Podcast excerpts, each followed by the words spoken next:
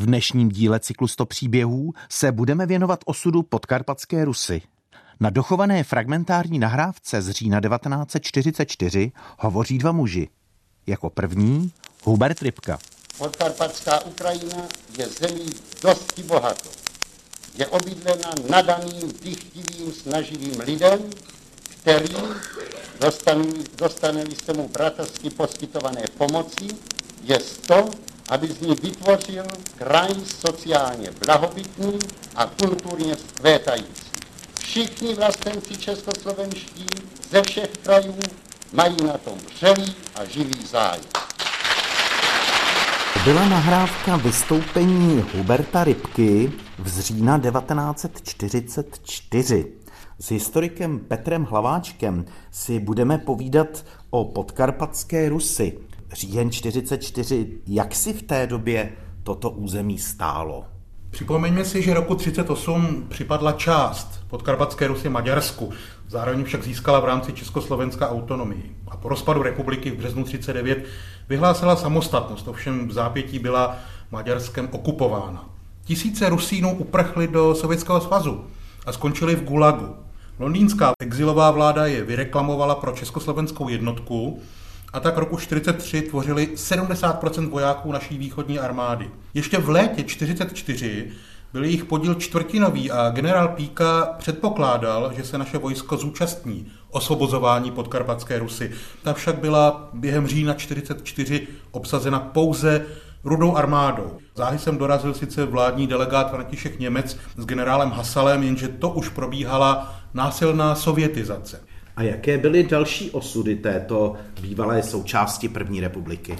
Tragické, velmi tragické. Beneš hodil pod Karpatskou Rus, jejíž obyvatelé bojovali za Československo přes palubu. Z hlediska ústavnosti šlo o zradu, maskovanou vděčností k Sovětskému svazu a respektem k údajné vůli lidu. Ve skutečnosti Rudá armáda a NKVD bránili obnovení československé zprávy a na zinscenovaném sjezdu národních výborů v Mukačevu v listopadu 1944 byl vyhlášen požadavek sjednocení se sovětskou Ukrajinou. I přes persekuci občanů loajálních k Československu Beneš anexi akceptoval. V červnu byla k tomu podepsána smlouva, kterou v listopadu 45 ratifikovalo Národní schromáždění. To území jakoby mývalo dva názvy. Podkarpatská Rus a Zakarpatská Ukrajina. Jak to s nimi bylo? Varianty toho názvu závisí na zeměpisné a etnické perspektivě. Země se roku 19 stala jakožto podkarpatská Rus součástí Československa. Po federalizaci z roku 38 se užíval název Karpatská Ukrajina. Za maďarské okupace to bylo Karpatsko. Exilová vláda mluvila o podkarpatské Rusy, ovšem objevoval se i jakýsi hybridní název Podkarpatská Ukrajina. Problémem bylo, za koho se považují tamnější slovanští obyvatele. Část se hlásila k Rusínům jako svébytnému národu, jiní se považovali za Ukrajince. Po sovětské anexi byl zaveden název Zakarpatská Ukrajina. Teper prohovorí do nás pan minister Slávy za e, ministerstvo vnútorných zpráv. Pán predseda, drahí priatelia, musíme obdivovať našich podkarpatských priateľov, jakými sú skvelými organizátormi. A snáď majú mimoriadne informácie.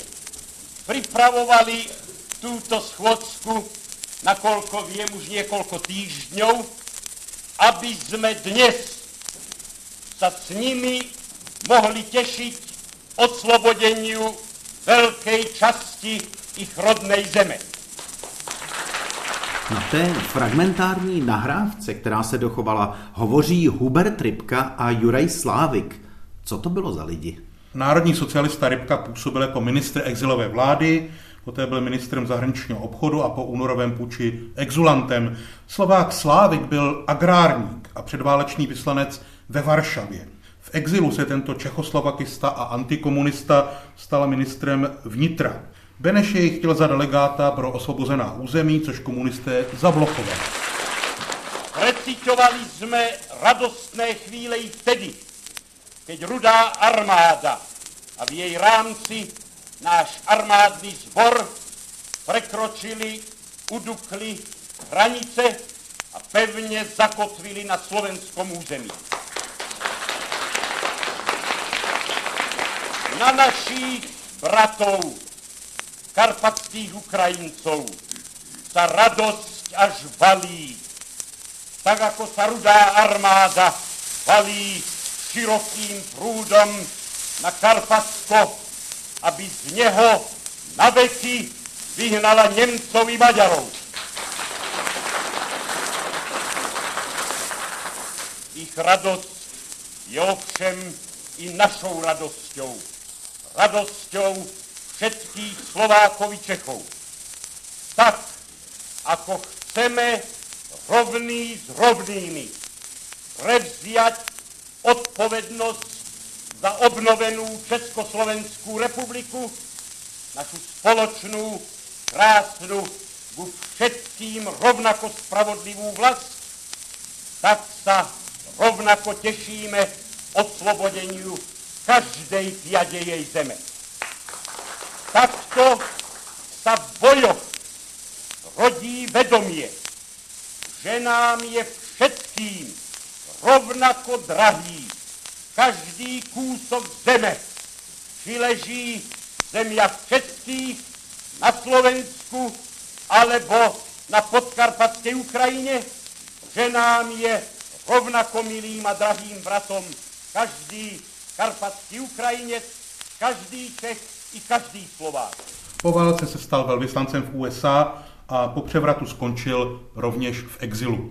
Byl osud tohoto území zjevný nebo jasný už od podepsání Československo-sovětské smlouvy v roce 1943 prosinci? Exilová vláda trvala na obnovení republiky v přednichovských hranicích, včetně podkarpatské Rusy. Československo mělo být státem Čechů, Slováků a Rusínů či Ukrajinců.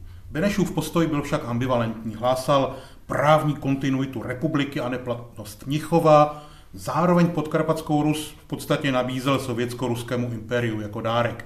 Stalin mu roku 1943 v Moskvě tvrdil, že nemá zájem. Ovšem opak byl pravdou. Region byl z vojenského hlediska strategický, tudíž Československo o něj muselo přijít. Bylo jen otázkou, zda se naši představitelé zachovají sebevědomě a čestně, čímž ovšem demaskují sovětský imperiální apetit, nebo se propůjčí k inscenaci tragédie. V atmosféře zbabilosti, strachu a servility vůči údajně slovanské velmoci byla zvolena druhá varianta. Říká na závěr historik Petr Hlaváček z Univerzity Karlovy. Dnešní díl cyklu 100 příběhů končí, naslyšenou ze studia se těší Pavel Hlavatý.